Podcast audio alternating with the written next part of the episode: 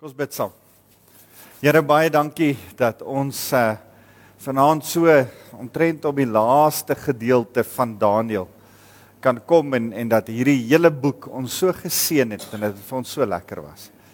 Here, dankie vir vanaand. Dankie dat ons ook kan U vertrou dat U met ons kom praat oor die groot verdrukking, dit wat ons ook in Openbaring baie van gaan lees en gaan leer. En Here, dat ons so 'n bietjie meer kan uitvind ook oor dit wat U vir ons beplan in die toekoms. Dankie Jesus. Amen. Amen. Goed. Ons is by die laaste gedeelte van Daniël en ons ek dink ons het Daniël hoofstuk 20 11 vers 20. Uh is Daniël uh, hoofstuk 11 vers 20. Uh 11 vers 20. Vers 21 begin met die eintlik met die uh met die hele ding oor die vervolging, die groot verdrukking en en en onthou net soos wat mense en gebeure en dinge tipes is van wat van Jesus en van wat aan die einde gaan kom. Uh so is is is die dit wat met die Jode sou gebeur 'n tipe van verdrukking, ook 'n tipe van wat aan die einde van die tyd van 'n groot verdrukking wat gaan kom. So julle onthou daai drie goed wat ons vir mekaar gesê, daar's 'n profesie, daar's 'n nadere vervulling en daar's 'n latere vervulling. Daar's die heeltyd daai daai die die profesie, die tipe van en dan die vervulling. Uh maar maar dan is daar uh heeltyd drie sulke goed. Oralste in die skrif kry ons dit reg deur en um as ons praat oor die groot verdrukking dan dan is dit ook so. Nou was 'n nabye verdrukking uh vir die Jode voor Jesus se eerste koms, maar dan was daar dan gaan daar ook 'n latere verdrukking wees, 'n groot verdrukking wat kom waarvan ons net sekere goed kan kan uh lees en en agterkom vanuit Daniël, vanuit Matteus, vanuit Tessalonisense en uit vanuit uh, Openbaring. Nou as ons vroeg volgende jaar afskop, uh gaan ons saam Openbaring bestudeer. Ek het uh al twee lekker boeke van Openbaring gekry, dankie. En uh so ek het baie huiswerk om te doen. Julle het vir my baie huiswerk gegee, maar ek ehm um, julle het my omtrent in die diep kant ingegooi vir Openbaring, maar ons lyn hom nou al so op, so ek sien uit om Openbaring te doen saam met julle as die, die nuwe jaar begin. So, kom ons val weg Daniël. Uh en ons het laas keer vir mekaar gesê vers 20 sluit af uh Waar sluit ons af? Uh vers 20 sluit af waar Seleucus 4 uh um betaal belasting aan Rome. Uh hy wil dan belasting van van van die Jode afkry en hy stel Heliodorus aan. Heliodorus vergiftig dan vir Seleucus 4 uh van die noorde en dan het dit 'n geweldige haat tot die Jode uh tot gevolg uh, en en 'n vervolging van die Jode begin. En dan is ons by vers 21 en uh goed sy opvolger se leses 4 sal 'n afgevaardigde stuur om belasting te hef. Dis hierdie Heliodorus, 'n Jood om belasting te hef vir die onderhoud van die koninkryk. Hy sal egter na 'n kort tydjie sterf, maar nie deur geweld of deur oorlog nie. Ons weet dan Heliodorus vergiftig vir Seleucus 4, nê. Nee. Ehm um, so julle onthou nou laasweek, wie was nie laasweek hier nie. Laasweek het ons 'n vinnige roete deur 'n paar honderd jaar gevat. Ehm um, En en en dis 'n bietjie van 'n rollercoaster ride en en en dis bietjie de mekaar en en dis heeltemal alright as jy dit gemis het want ek dink nie almal het dit noodwendig neergeskryf en gaan dit memoriseer nie nê. Nee, ehm um, maar daai stuk is geweldig belangrik vir hierdie ding om te sien dat die geskiedenis wat wel gebeur het en die profesie 400 jaar plus voor dit wat uh, Daniël gegee het presies met mekaar oplyn en en dat in die eerste plek Daniël reg was, die die woord is waar. Tweede plek dat die Here uitkoms op uitkoms op uitkoms vir Israel gee en dat hy Israel verlos. En die derde plek dat hierdie tyd van die van die heidene ons ons is in die tyd van die heidene. Hierdie is die tyd van die heidene. Uh, dit gaan tot 'n einde kom en God se koninkryk gaan begin. Uh so so dis so 'n bietjie daarvan. Ehm um, maar ons het geleer wat wat kan julle onthou van verlede week? As julle nou die 3 wat nie hier was nie, vinnig iets kan sê van verlede week, wat sou jy sê? Hendrik? Ja, jy kan bly wees. Karin, wat kan jy sê? Wat? Dis deurmekaar. Ja, ja. Hier is die op hier is die opsomming. Daar was Ptolemei van Egipte en Seleucus van van van die noorde van Sirië en hierdie twee het geveg en hulle kleinkinders het geveg en hulle agter agter kleinkinders geveg en hulle agter agter agter kleinkinders het geveg. Dis die opsomming van die hele hoofstuk 11. En hulle het mekaar elke keer in die middel gekry en dis snap bang in Israel. En arme Jerusalem het altyd daardeur geloop. En, en dis die hele opsomming. En en en en basies gee hy nou 'n 'n detailed voorspelling en as jy nou na die geskiedenis gaan kyk, dan sien jy pas dit presies in vers vir vers by elke stukkie. Kleopatra en die die Egiptiese konings en die Assiriese konings en Rome se spel daarbey en uh, dis dis geweldig interessant om te sien hoe hierdie goed in presisheid tot vervulling gekom het. So ehm um, ek ek wou so 'n bietjie in detail daar daarmee saam met julle gaan, net ook om vir julle te wys dat die geskiedenis wel ons kon nog hoor my net, ons kon nog meer in detail. Ons kon stadig in volle detail. Ek het so vinnig daardeur gegaan. Maar kon net sowel, net sowel gesê het. Hierdie twee ouens het vir honderde jare te mekaar gefight en dis al wat jy nodig het om te weet. Maar ek ek wou vir julle so klein bietjie detail wys. So, en en dis wat ek ook vanaand vir vir julle wil doen is dat ons net so bietjie stil staan by daai laaste per, paar verse. Hy sê ehm um, in in sy plek sal 'n aanstootlike persoon koning word wat nie uit die koningsgeslag is nie. Vers 21. Hy sal ongemerk insluip en met omkopery die mag neem. Nou dit dis interessant dat Seleucus 4 Philopater se seun was in Rome as 'n gijslaer deur die Romeinse regering aangehou sodat die Assiriërs die die die Siriëse Grieke vir Rome belasting betaal het. En hierdie ou is eintlik die koning, maar hy bly in Rome. Toe word sy broer begin hy die koning word en hy was Antiochus 4 Epiphanes. Goed, dis die ou waaroor Daniël 8 skryf, dis die ou waaroor Daniël 9 skryf, dis die anti-kris. Dis die baddie van al hierdie baddies. Die hele storie loop op na hierdie baddie toe. Hy is die hy's absoluut die slegte ou. Hoor mooi hoe hoe hoe, hoe beskryf hulle hom? 'n aanstootlike persoon wat gaan koning word. Vir elke Jood is hy die aanstootlikste persoon. En hy, hy, hy ons het laasweek gesê hy noem homself uh anti uh Antiochus Epiphanes die verpersoonliking van God. God met ons. Dis wat hom eintlik kom self noem. Wat 'n verwaande uh ou uh, hy hy's verag deur die Jode. Uh hy was die tweede seun. Hy was moes nie eintlik koning geword nie, maar hy het uit allerhande uh, uh, killery en en en op die ou ende uh, neem hy sy broer se troon oor omdat sy broer bloot net nie daar is nie met omkopery neem hy sy broer se troon oor. En uh, ons het ook vir vir mekaar gesê hulle noem hom toe op die ou ende Epimanus en nie Epiphanes nie. Epimanus beteken net Hy's 'n bietjie mal en uh, dis wat sy bynaam was. Goed. Sterk leermagte sal voor hom weg uh, sal sal voor hom wegvee, weggevee en vernietig word. Selfs 'n leier met wie hy ooreenkoms het. Ehm um, Hy het eh, oorlog op oorlog van verskillende ouens gewen in daai tyd en ons gaan nie in detail nie, maar hy hy hy het sy sy, sy versuur verseker ook op Egipte gehad. Hy sal deur bedrog ooreenkomste sluit met selfs 'n handjievol ondersteuners sal hy sterk word.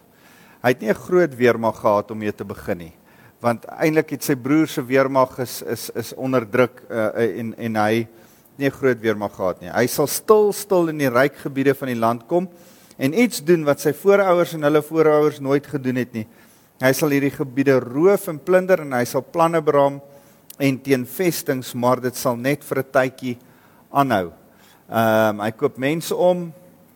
Uh, hy hy verdedig uh hy hy hy oorwin die die ding wat sy voorouers nooit kon regkry nie. Die Siriëse Grieke kon nooit die Egiptiese Grieke 'n groot stad van hulle inneem en behou nie. En hy kon dit regkry. Hy het een groot met 'n klein weermag, 'n groot weermag van Ptolemei die 6de oorwin en die stad Memphis. Dis nie die een in Amerika nie. Memphis in Egipte oorgeneem en dit gehou. So en hy dit beplunder. Ja. Klink so. Hy sal planne beraam teen vestings, maar dit sal net vir 'n tydjie aanhou. Dan sal hy gereed maak en met 'n sterk leer teen die koning van die suide optrek. Die koning van die suide sal ook 'n baie groot en sterk weermag teen hom op die been bring. Die koning van die suide se weermag was sterker. Ptolemy sê die sês tussen. Ehm um, hy sal egter nie teen hom opgewasse wees nie want daar is 'n slim plan teen hom beraam. En die slim plan wat teen hom beraam was is dat uh daar bloot net 'n uh, 'n uh, uh, um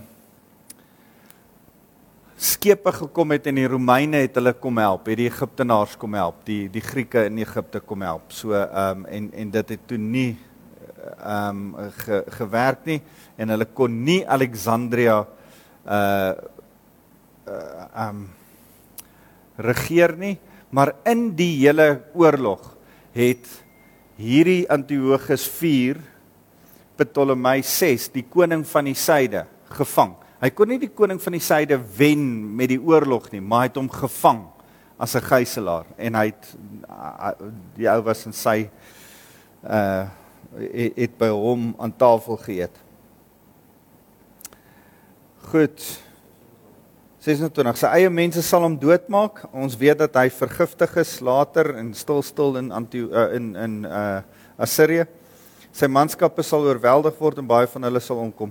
Die twee konings sal vol lustige planne om een tafel sit en mekaar bedrieg. Hulle planne sal egter nie slaag nie want hulle einde is klaar bepaal. Toe Antiochus Epiphanes vir Ptolemei die 6de as 'n krygsgevangene neem toe beraadslaag hy met hom. Toe sê hy hy hy wat Antiochus is sal aan hom onderdanig wees as Alexandria as hy Alexandria vir hom gee. Maar minta lieg hy. Nee ander ou sê, "Nee goed, ek sal Alexandria vir jou gee as jy my sal vrylaat." Maar die twee het vir mekaar gesit en lieg. Uh en dit het toe nooit so uitgewerk nie want intussen tyd het die Egiptenare iemand anders stel. Hulle het gesê, "Hoerie, die ou wat jy gevang het, gaan nie ons koning bly nie. Ons maak sy boetie nou die koning. En en toe werk die deal nie. Goed, vers 28, die koning van die noorde sal met groot rykdom terugkeer na sy land toe. Op pad terug sal hy egter optree teen die mense van God se verbond. Ehm um, op 'n bepaalde tyd so hy uit uit gaan veg, kon nie Alexandria oorwin nie, trek terug en verrenoveer in 170 voor Christus uh die die die stad en die tempel en so aan vir die eerste keer en dit gebeur toe weer weer 'n keer op 'n bepaalde tyd vers 29 sal hy weer terugkom en teen die suide opruk. Dit sal hierdie keer egter nie soos die eerste keer wees nie. Hy gaan nie so weer so so, so, so suksesvol wees nie. Oorlogskepe uit die westelike gebiede, dis Rome, sal teen hom uitvaar en hy sal bang word en omdraai huis toe. So Rome het hulle vloot in die Siprus eiland gehad en en eh, party van julle se vertaling sê Kitem of Kitem of uh, Cyprus.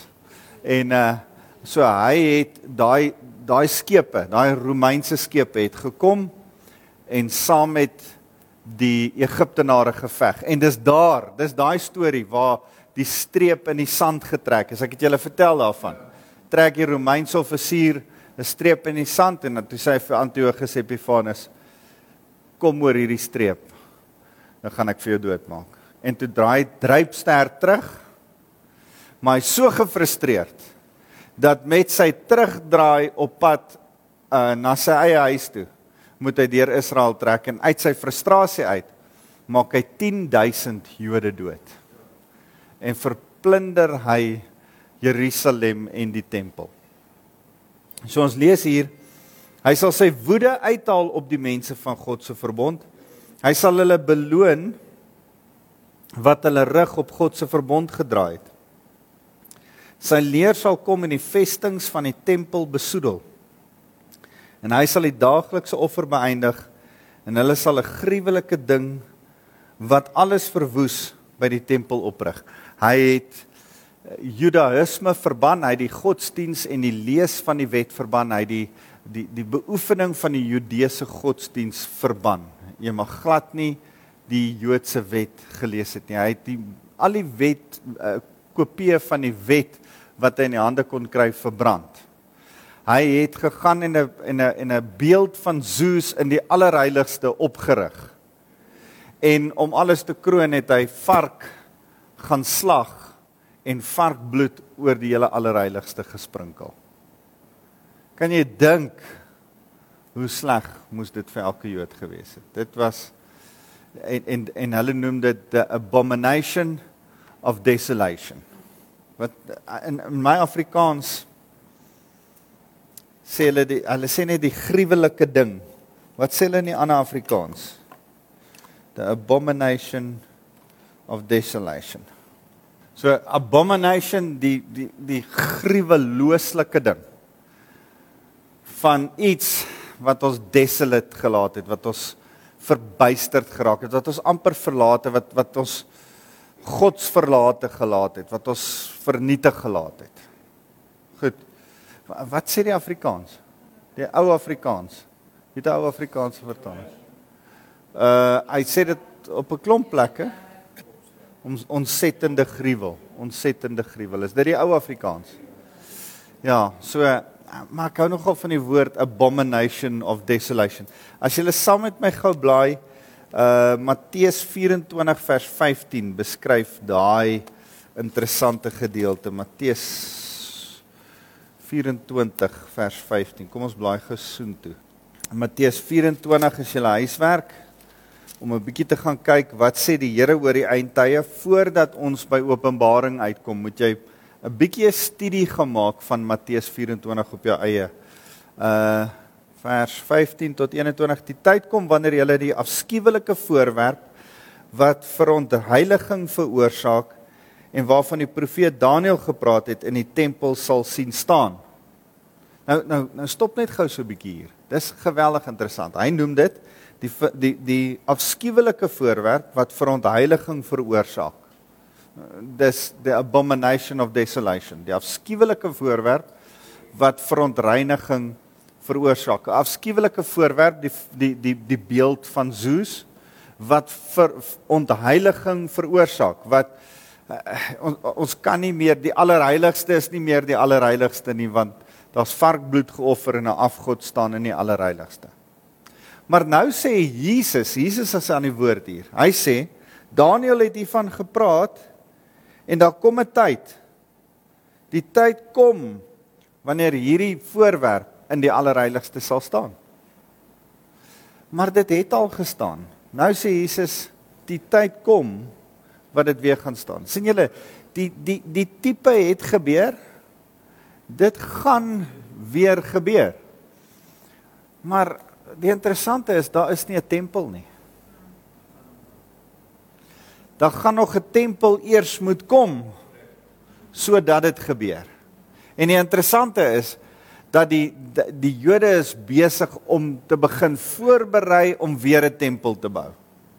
So daar sal baie water in die see moet loop want op die oomblik is daar 'n abomination of desolation bo op die berg waar die tempel was en hulle noem dit die Al-Aqsa Moskee, die die die die, die, die uh, dome of the rock, daai koepel, daai goue koepel.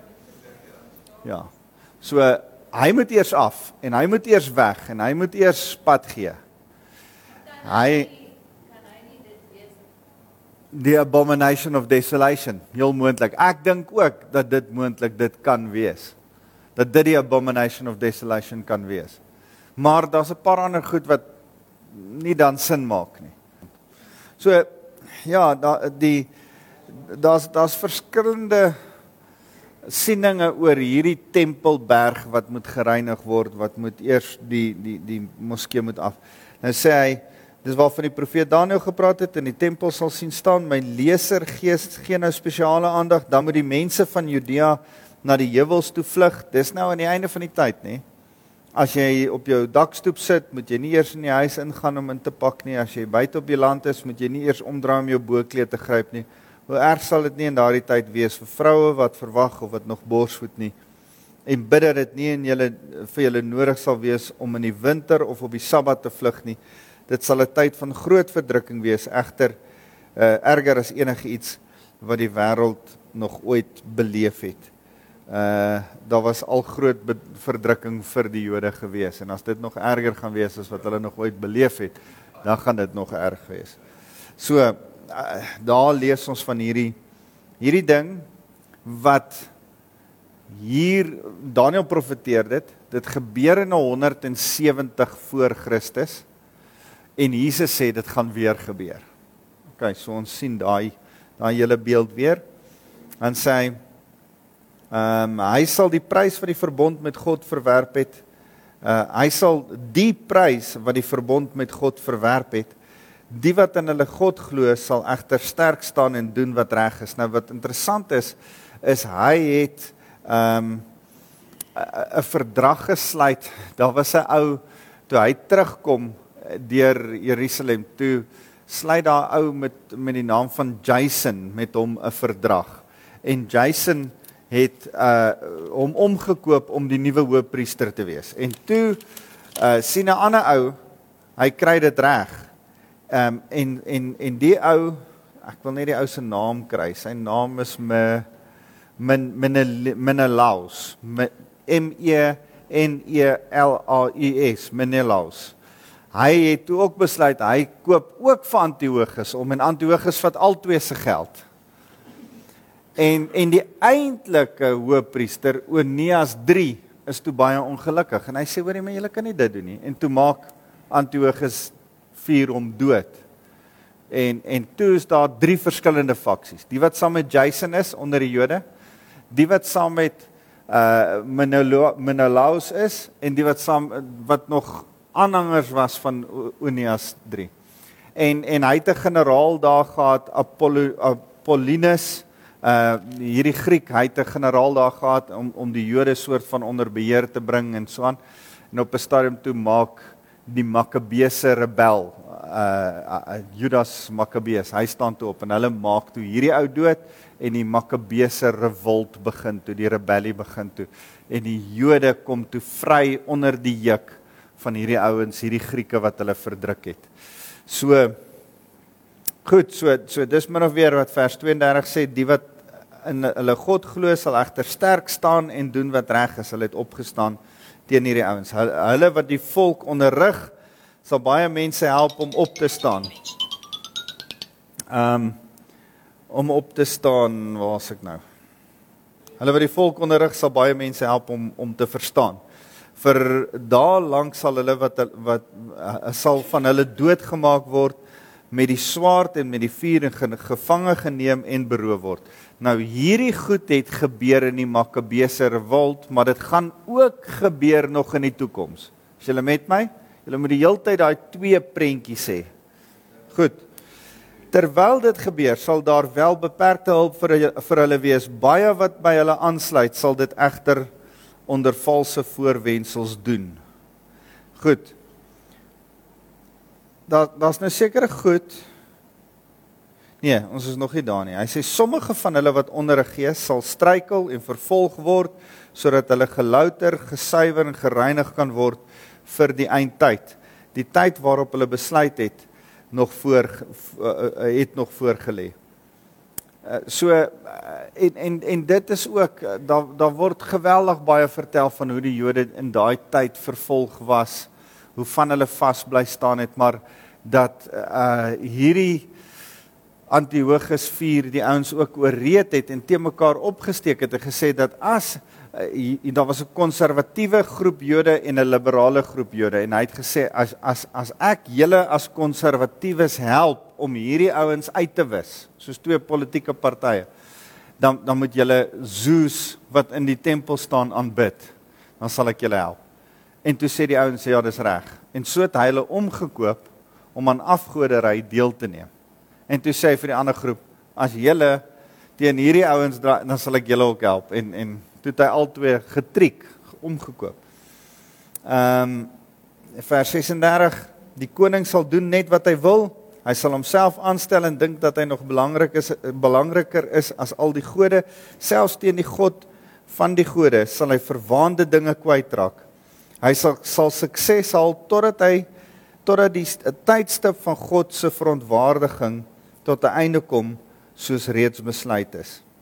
Hy sal hom nie steur aan die gode van sy voorouers of die gunsteling god van die vroue nie. Nou ehm um, wat wat nou begin gebeur is, nou begin hy ook die een wat aan die einde van die tyd anti-kris gaan wees, beskryf. Hy onsien geen god nie want hy ag homself bo al die gode. Hy sal eerder die god wat wat hom beskerm dien. Wie is die God wat op die ou ende die anti-kris gaan beskerm? Die God met 'n klein lettertjie G. Satan self, Satan self. So eh, in in Openbaring 13 dan dan lees ons dat dat hierdie ou word genoem die anti-kris word genoem die die beast, die ehm um, die dier. Ehm um, maar die die Satan word genoem die draak. So daar's die draak wat eintlik 'n valse god is, valse vorm van vadergod is, die anti-kris wat 'n valse Jesus is en dan is daar nog die valse profeet ook wat 'n valse Heilige Gees is. Onthou ons het gesê wat sê Heilige Gees se werk? Hy help ons om as gelowiges die fokus op Jesus te kry. Wat is Jesus se werk? Hy bring ons na die Vader toe. So die een vat ons na die ander toe, die ander een vat ons na die ander toe. Dis ons moet Jesus aanbid. Maar ons moet Jesus aanbid want hy is die weg tot die Vader. Maar hoekom het ons die Heilige Gees nodig? Want alles deur middel van die Heilige Gees. Ag, wil jy vir my 'n bietjie water kry? Alles deur middel van die Heilige Gees wys ons na Jesus sodat ons by Vader kan uitkom. Nou net so het Satan dit gedupliseer dat die valse profeet laat die mense aan die einde van die tyd die ehm um, dankie die die anti-kris aanbid as 'n god. En die anti-kris het 'n god wat hy aanbid en dis Satan. Dis die draak. So ehm um, hou dit asseblief in gedagte. Ehm um, hy hy sê ook hier iets oor vroue. Hoe sê vers 37 in 'n ander vertaling. Wie 'n ander vertaling? Wat het jy eh, Lisa? Ja, dit, dit lyk amper asof hy nie van vrouens gaan hou nie. Hy wil maak asof hy 'n god is deur nie met vrouens, maar Antiochus 4 was nie dit nie. Antiochus 4 het baie vrouens gehad en hy het uh was baie uh, um wellustig geweest en en het in 'n paar seksuele verhoudings betrokke geraak. Goed, hy sal eerder die God wat hom beskerm dien Dis God wat sy voorouers nie geken het nie. Die God sal hy vereer met goud en silwer, met edelstene en diergeskenke. Ehm uh, met die hulp van hierdie vreemde God sal hy versterkte vestings aanval. Hy sal eer gee aan die wat hulle aan hierdie God onderwerp. Hy sal hulle aanstel om oor baie mense te regeer en hulle beloon deur aan hulle grond te gee. Nou dis so bietjie waar van Antiochus 4, maar dis versekerde profetiese woord vir uh die die anti-kris wat kom. Ja. Ja ja, ja. Satan. Ja, ja ja. Dis dis Satan vir die einde van die tyd. Maar vir voor Jesus Antiochus 4 was dit 'n ander afgod. Sy sy voorouers kom ons sê het Zeus aanbid en hy het op 'n stadium Zeus aanbid, maar daar was 'n ander afgod wat hy ook begin aanbid het en wat wat sy voorouers nie maar dit was nie noodwendig hy was Satan besete. Uh hy was verseker duiwels besete en hy hy hy het ook op 'n vreemde manier dood gegaan. En dan weet ons ook daai skrif uit uit 1 Korintiërs 10 vers 19 en 20 wat ons altyd bespreek dat as jy enigiets aanbid anders as Jesus Christus aanbid jy 'n demoon. Ouens wat hulle karre aanbid aanbid eintlik 'n demoon. My my my vrou sê altyd as sy as sy wil sê daai ou is 'n ateïs dan sê hy sê sy daai ou aanbid sy bedkassie. Um, hy bid vir niks. So maar as jy enigiets aanbid, verstaan jy as as ek 'n beeltjie het in my huis en daar staan 'n beeltjie en die beeltjie kry my aanbidding, dan bid aanbid ek eintlik 'n vir 'n demoon en nie vir God nie. Verstaan jy? Ja, die flat screen in jou huis ook. Enige iets wat jy homage voorgee, wat jy aanbid, wat jy eer en vereer en aanbidding voorgee anders as Jesus Christus is 'n demoon. En jy moet geweldig versigtig wees vir dit. Ons mag net een ons hart laat kry. Ons mag net vir een aanbidding gee. Goed. Ehm um, is dit duidelik vir jou? Aan die einde van die tyd sal die koning van die suide hom aanval. Die koning van die noorde sal teen hom uitstorm met oorlogswaans, met ruitery en baie groot vloot. Nou praat ons van vers 40 aan die einde van die tyd. Nou is ons nie meer by Antiochus Epiphanes nie. Nou is ons aan die einde van die tyd. Nou is ons by 'n ander tyd, iets anderste wat gaan gebeur. Hy sal by by ehm um, by lande kom en soos 'n golf oor hulle spoel. Hy sal deur die mooi land van Israel trek en baie sal doodgemaak word. Edom, Moab en die grootste deel van Ammon sal egter van hom gespaar bly. Hy sal baie lande verower. Egipte sal ook nie vrykom nie. Hy sal beheer kry oor die voorrade van goud en silwer en oor die skatte van Egipte. Die Libiërs en die Ethiopiërs sal aan hom onderdanig wees. Dis die ouens uit Afrika uit. As ek ek, ek wil net vinnig stil staan by Edom en Moab en die grootste deel van almal sal egter gespaar bly. Dis interessant. So aan die einde van die tyd gaan die verdrukking begin gebeur. En en uit van hierdie skrifte wat ons geleer het, gaan sien ons dat die anti-kris En ons gaan nog uh, openbaring saam bestudeer. Die anti-kris gaan maak asof hy aan die Jode se kant is. Hy gaan hulle help om die tempel te bou om hulle guns te wen. En dan as die tempel gebou is, na 3 en 'n half jaar as die tempel klaar is, dan gaan hy sê, "Hoorie, maar ek's eintlik God. Julle moet my eintlik aanbid." En dan begin daar 'n groot verdrukking van alle Jode. En uh, nou die groot debat wat ons later kan voer is of gaan die Christene nog op aarde wees of nie. Ehm um, van ons sê nee, hulle gaan weggeraap wees voor daai tyd. Ander sê weer nee, hulle gaan deur die verdrukking gaan en gaan ook deel wees van daai hele argument. Ek glo dat hulle gaan weggeraap wees voor die tyd, maar dis my dis my persoonlike siening. So 3 en 'n half jaar dan kondig hy homself aan as koning. Dan kom die Jode en sê hulle hoe nou? En en en dan begin hy veg teen die Jode. En in daai tyd sê sê van die skrifte Micha uh waar's dit? Micha Micha 4 Micha 2 vers 12 Micha 2 vers 12 sê ehm um, dat die Jode sal vlug vlug na Basra toe Basra is 'n 'n interessante plek ons noem dit vandag Petra Petra wie van julle was al by Petra? Dis 'n incredible mooi plek.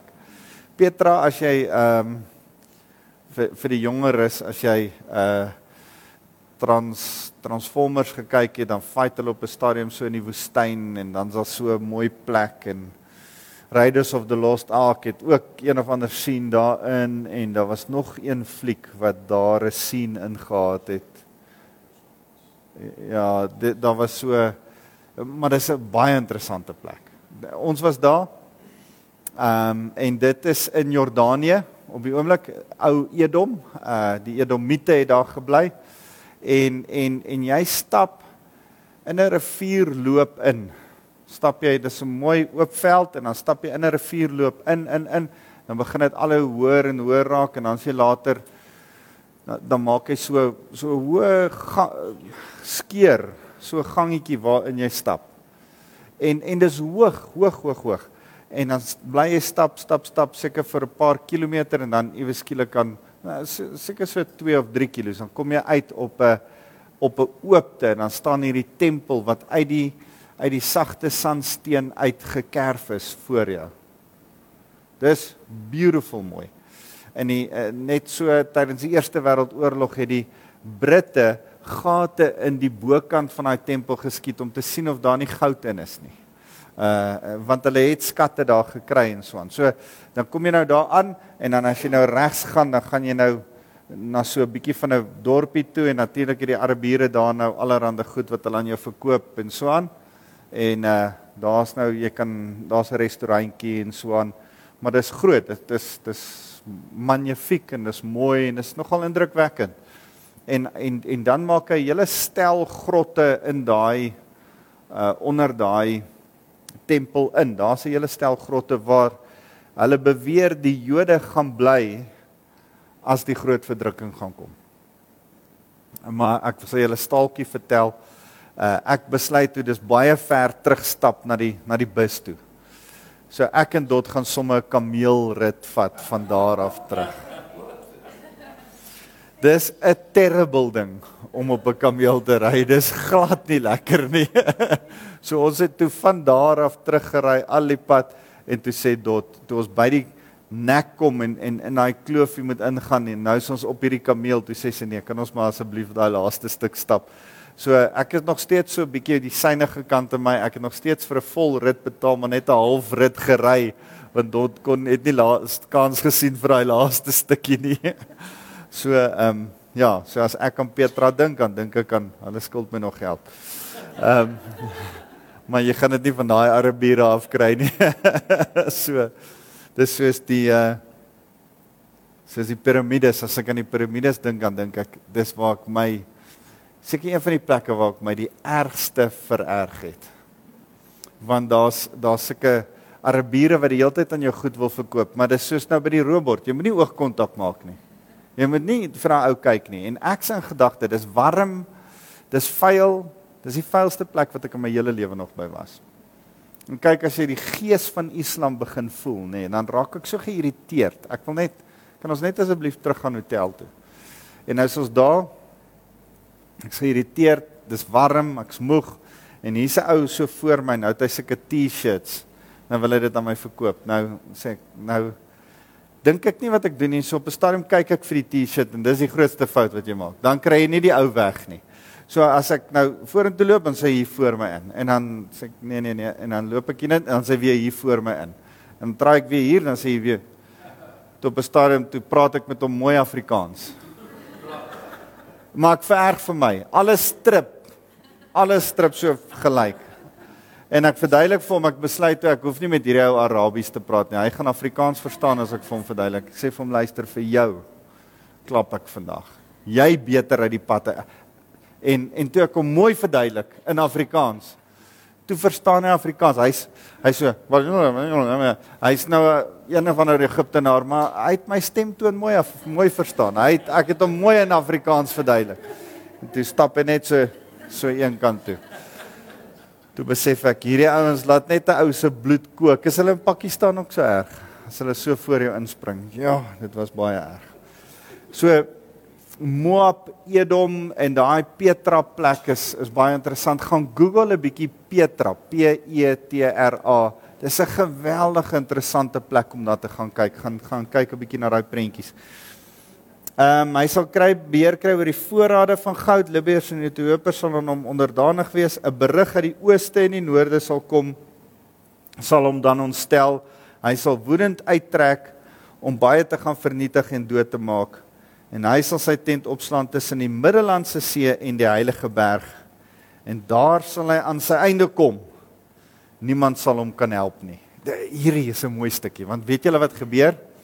Ehm um, yes, ek ek probeer net dink waar kry ons dit presies? Ek dink dis in in Openbaring 13 Hy's ook toegelaat vers 15 om lewe in standbeeld van die monster in te blaas sodat dit kan praat en almal laat doodmaak wat dit nie aanbid nie. Hy verplig al sy volgelinge, klein en groot, ryk om are vryes en slawe om 'n merk op hulle regterhand of hulle op 'n voorkop te kry. En dan gebeur die 144 000 en hulle volg die lam maar ehm um, vanuit hierdie goed wat ons leer en ek weet nou nie presies waar dit is nie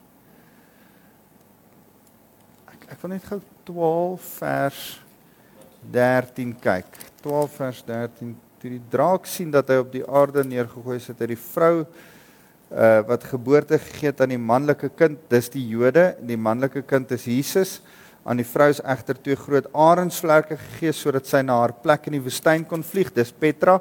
Daar word sy versorg vir 'n tyd, tye en 'n halwe tyd, 3 en 'n half jaar, heeltemal buite bereik van die slang. Dis daai tweede en 'n half jaar. Die slang het toe uit sy bek 'n boog water soos 'n rivier agter die vrou aangespoeg totdat sy deur die stroom meegesleer kon word, maar die aarde het die vrou te hulp gesnel. Die aarde het sy mond oopgemaak en die rivier wat die draak uit sy bek uitgespoeg het, ingesluk.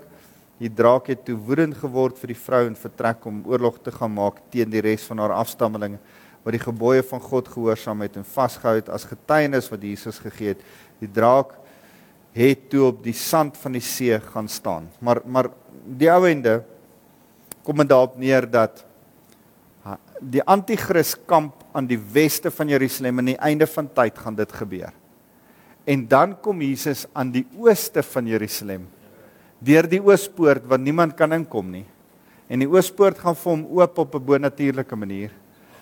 Hy maak die mense bymekaar en hulle gaan veg teen hierdie ouens in die westelike plein langs Jerusalem en hulle oorwin hulle en daar kom oorwinning. Niemand sal hom kan help nie. Eindig hoofstuk 11 mee. So die Here Jesus Christus self oorwin die anti-kris en dis waarmee hoofstuk 11 eindig. Ehm um, dis wonderlik. Ja, en dan skeer daai dan skeer daai berg ehm um, so hy hy skeer waar die Middellandse See hier lê en die Jordaanvallei hier lê met die met die dooie see onder skeer hy so in die helfte dat daar 'n rivier vloei om die Middellandse See en die Jordaan rivier vallei met die met die dooie see met mekaar te verbind. Dit gaan 'n hele hele uh, uh, um inter 'n hele nuwe geografiese landskap vorm as jy daaraan dink. Goed, vers hoofstuk 12, ons het 'n 15 minute vir hoofstuk 12. In daardie tyd sal Michael die groot leier optree. Michael word beskryf as die groot leier, die belangrikste leier van almal. Ons weet nie of is dit net noodwendig omdat hy die leier is oor Israel se weermag nie. Um maar dit lyk ook asof hy tog 'n belangriker rol het as Gabriël self. Hy's 'n geweldige belangrike leier. Ek ek ek lees kommentare en ek in in voorbereiding sien ek dat mense reken dat Michael is Jesus. Um baie mense sê dit maar daar's te veel verskille tussen Michael en Jesus vir my uh veral Judas 9. Ek ek kan nie dink dat Michael Jesus is nie. Daar's net te veel verskille so ek stem nie heeltemal daarmee saam nie. Michael is die is die bevelhebber, die engel bevelhebber van die weermag van van Israel en van die engele, nê, van die engele. Hulle hoofrol is om Israel te beskerm. Uh, arme Arabiere. maar ehm um, Jesus se een van sy titels is die die die kaptein van die weermag van die van Israel. Verstaan jy? Hy is die hoof van Israel se weermag. Die hy het vir Joshua daan Joshua waar hy kom sê ek is julle opperbevelhebber van die weermag van Israel. En die engele weermag, die die menslike weermag, hy lei hulle. En en ouens, as jy 'n Israeliese soldaat sien, dan moet jy hom nie vlak kyk nie want daar staan 'n paar engele agter elke Israeliese soldaat want daar's 'n bonatuurlike beskerming vir daai ouens. As jy die stories oor hulle oorlog oorlog lees. 'n man ek ek, ek kry altyd hoendervleis as ek daai stories luister. Daar's met die 6-daagse uitbreek van die 6-daagse oorlog is daar een Israeliese ou met 'n vegvliegtuig in die lug per ongeluk. En hulle vlieg met 6 MiGs op hom af. Hy skiet al 6 MiGs af al 6 MiGs. Skiet, hoe skiet jy met een Mirage 6 MiGs af? Dis onmoontlik. Uh, en, en, en behalwe as die engele saam met jou is. Ehm um, so. In 1948 toe die Jode onafhanklik word, toe Israel onafhanklik word, toe die volgende dag, ek dink was 6 November, die volgende dag toe verklaar die die, die Jode het hulle onafhanklik verklaar. Die volgende dag het 6 Arabiese lande in die omgewing oorlog teen hulle verklaar. En die soldate ratio was 40 teen 1. En raai wie daai een gewen? die 1 teen die 40. dis amazing. Ehm um, dis net incredible. In daardie tyd het Michael, die groot uh, leier opgetree. Hy beskerm ons jou volk. Dit uh, onthou Gabriël is aan die woord. Dit sal 'n benoude tyd wees soos daar nog nie was sedert nasies ontstaan het nie. In daardie stadium sal elkeen wat jou volk uh van van jou volk wie se naam in die boek opgeteken staan gered word hierdie boek opgeteken Openbaring 7 vers 1 tot 4 praat daarvan. Um, daar daar's oralste praat hulle van die boek van die lewe. Openbaring 3 vers 5, Openbaring 20 vers 15. Uh, uh Paulus praat van ons naam moet in die boek van die lewe opgeskryf staan. Um, baie wat reeds in die graf is sal dan uit die dood uit opstaan. Party sal vir altyd lewe en ander sal eindelose skande en veragting ervaar. Ehm um, heel aan die einde van die tyd en ons gaan weer later as ons Openbaring bestudeer praat oor die wit troonoordeel en die bema troonoordeel en en wat gaan gebeur dat dat gelowiges gaan geoordeel word volgens hulle werke maar almal gaan geoordeel word volgens of hulle gered is deur die bloed van Jesus Christus of nie en dan gaan hy skape van die bokke skei. Ehm um, hulle wat ander mense leer sal skitter soos die naghemel Hulle wat baie mense lei om regverdig te word, sal vir ewig en altyd so sterre skyn. Interessante ding wat ek lees is dat die een nou beweer dat hierdie skrif heel moontlik sê dat in ons verheerlikte liggame ons gaan skyn soos wat Jesus geskyn het. En dat ons dalk gaan skyn soos wat Moses geskyn het, want as jy in die teenwoordigheid van die Here is, gaan jy gaan jy radiant wees, gaan jy skyn. So buiten die feit dat ek dink ons behoort te skyn met die liefde van die Here, gaan daar heel moontlik aan die einde van die tyd is heel moontlik vir ons beloftes opgesluit dat in die teenwoordigheid van die Here ons ons fisies gaan lig afgee, gaan skyn. Ons ons sê ja ons gee lig af, ons is draers van lig, ons skyn die lig van Jesus na ander toe. Ons ons ons vergeeslik daai ding, maar dis asof hulle sê dat dit hierdie ook 'n fisiese gebeurtenis gaan wees. Maar jy Daniel moet hierdie woorde geheim hou en die boek verseël tot aan die einde van die tyd. Baie sal hiernatoe kom en daarna toe gaan om meer te weet te kom. Ons weet dat dit nie hierdie boek is wat hy vir ons geskryf het nie. Dis heel moontlik 'n ander boek waarin daar ander goed opgeteken is wat nog verseël is wat ons nog later gaan lees. Want hierdie boek het mense kort hierna gelees en ons lees dit vandag nog. So dis nie hierdie boek wat verseël is nie. Ek Daniël het toe gekyk en daar was twee ander mans wat daar staan, een aan elke kant van die rivier. Onthou julle ons het dit laas keer geteken. Een van hulle het vir die man met fyn linne klere aan wat bo kan die water gestaan het. Wie's die man met fyn linne klere aan bo kan die water? Net die een, sorry oom JD wat bo op water kan bly staan. Dis Jesus. Hy hy is die een. En uh hoe hy het hulle hulle het gevra, "Hoe lank sal dit duur voordat hierdie skrikwekkende dinge in vervulling sal gaan?" En ek het gehoor hoe met die man met die linne klere aan da, en aan daar bokant die water sy hand in die lug en opsteek en eet af lê by hom wat vir altyd lewe. Dit sal 'n tyd, tye en 'n halwe tyd, 3 en 'n half jaar wees. Hierdie dinge sal gebeur wanneer die heilige volk se mag finaal vernietig is. Ehm um, dis dis Dis amper asof hy Israel gaan oprig om die koninkryk finaal te vestig aan die einde van tyd. Die einde van die 7 jaar verdrukking gaan hierdie goed gebeur. Ek het gehoor wat hy wat hy sê, maar ek het dit glad nie verstaan nie. Daarom het ek gevra, meneer, wat sal die einde van hierdie dinge wees? Ek ek dink ek ek lees hierdie en en ek smile so as ek sê ek het gehoor wat hy gesê het, maar ek het dit glad nie verstaan nie. Dan dink ek Daniel, hierdie hele boek voel ek so. so uh um kry vir jou Daniel. Um meneer, wat sal die einde van al hierdie dinge wees? Hy sê toe Daniel, gaan nou maar. Hierdie woorde is gesluit en verseël tot aan die einde van die tyd. Baie sal gesuiwer en gereinig word en deur hierdie dinge gelouter word. Die wat kwaad doen sal aanhou om kwaad te doen. Nie een van die kwaaddoeners sal enigiets verstaan nie, maar hulle wat verstandig is sal wel verstaan ons gaan die einde van die tyd hierdie goed verstaan, maar daar's ook 'n verligting deur die Heilige Gees wat ons nou kan begin kry en ons kan hierdie goed begin verstaan. Van die tyd af dat die gereelde offer afgeskaf is en die gruwelike ding van verwoesting aangerig en opgerig is, sal 1290 dae verloop. Gelukkig is hulle wat bly wag tot dit 1335 dae verby is. En wat jou aanbetref Daniel, jy gaan rus in die graf, maar jy sal weer opstaan aan die einde en jy sal kry wat vir jou as 'n erfdeel bepaal is. Ons gaan een of ander tyd 'n Bybelklas by Daniel kry. Ek kry julle daar. Uh, eers gaan dit nie lekker wees nie.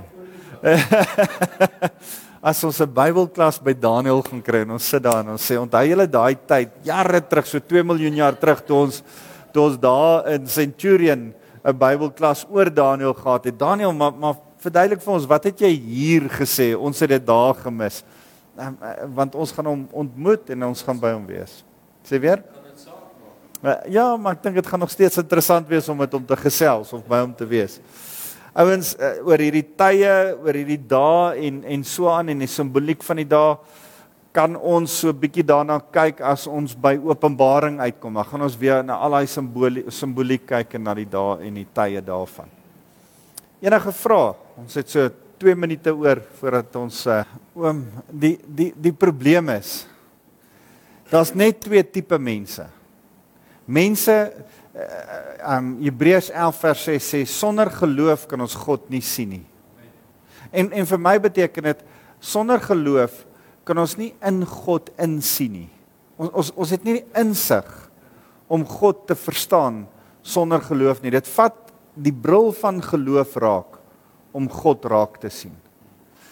Nou wil jy met 'n ou redeneer wat dink hy sien God net deur goeie werke, maar hy sien nie regtig God nie. Tensy hy nie wedergeboorte is, gebore is nie. As hy wedergebore is, is ek is ek bereid om met hom te redeneer hieroor. Maar as hy nie wedergebore is nie, mors jy jou tyd. Want sonder geloof kan jy God nie sien nie. Dan dan mors jy jou tyd. Dan is ons besig om verby mekaar te redeneer en en uit verskillende rigtings met mekaar te praat. En en daarom moet ons baie versigtig wees. Daai ou, daar's daar's net twee tipe mense. Mense wat in geloof God sien en mense wat in ongeloof God betwyfel, nie kan sien nie, dink hulle sien hom. D dit help nie ons praat. Al wat ons kan doen vir daai mense is om vir hulle lief te wees. Ons kan nie met hulle argumenteer nie, ons kan nie vir hulle sê wat ons sien nie, ons kan nie vir hulle verduidelik wat ons sien nie. Ons kan net vir hulle lief wees. Ons kan hoor wat die gees van die Here vir ons sê en hulle bedien, maar ons moet vir hulle lief wees. Uh, en en dis Daniël 4 nê nee, waar Nebukadneser hier sit. Maar hy's die koning en Daniël sit hier en hy dien hom. En Daniël is lief vir hom totdat hierdie ou die Here ken en die Here raak sien en hierby uitkom. Maak dit vir hom sin? Ja. So dit help nie Paulus sê vir Timoteus moenie in allerlei sinnelose argumente betrokke raak nie. Want jy gaan hierdie ouens, hoe meer ons met hulle argumenteer, hoe verder dryf ons hulle van ons af weg. Ons moet hulle Romeine 2 vers 4 met bande van liefde en genade lok want die Here it's his goodness it's his loving kindness that leads us to repentance en dis waar ons moet wees. Here dankie vir hierdie boek van Daniël. Ehm um, dis soos om Dion wat ons nou net oor gepraat het dat Here die van ons wat u sien vanuit geloof Hebreërs 11 vers 6. Here geniet hierdie boek en kom nader aan u as gevolg van hierdie boek van Daniël. Maar die wat u nie sien nie, die wat nie in geloof wandel nie, dink dat hierdie boek se wonderwerke en se profetiese woord onsinnig is. En Here, daarom help dit nie om met hulle daaroor te probeer redeneer nie. Ons kan net uitleef die liefde van Jesus Christus. En mag ons dit doen. Here, mag ons dit bly doen ook in hierdie seisoen wat voorlê. En Here berei ons harte goed voor vir vroeg volgende jaar as ons saam Openbaring. 'n Lekker moeilike boek, maar wat ek glo is dis dis die een boek met 'n belofte wat sê as jy hom bestudeer, dan is daar 'n beloning vir jou. Here mag ons volgende jaar daai beloning najag om daai boek van Openbaring saam te bestudeer. Ons loof U naam Jesus. Amen. Amen.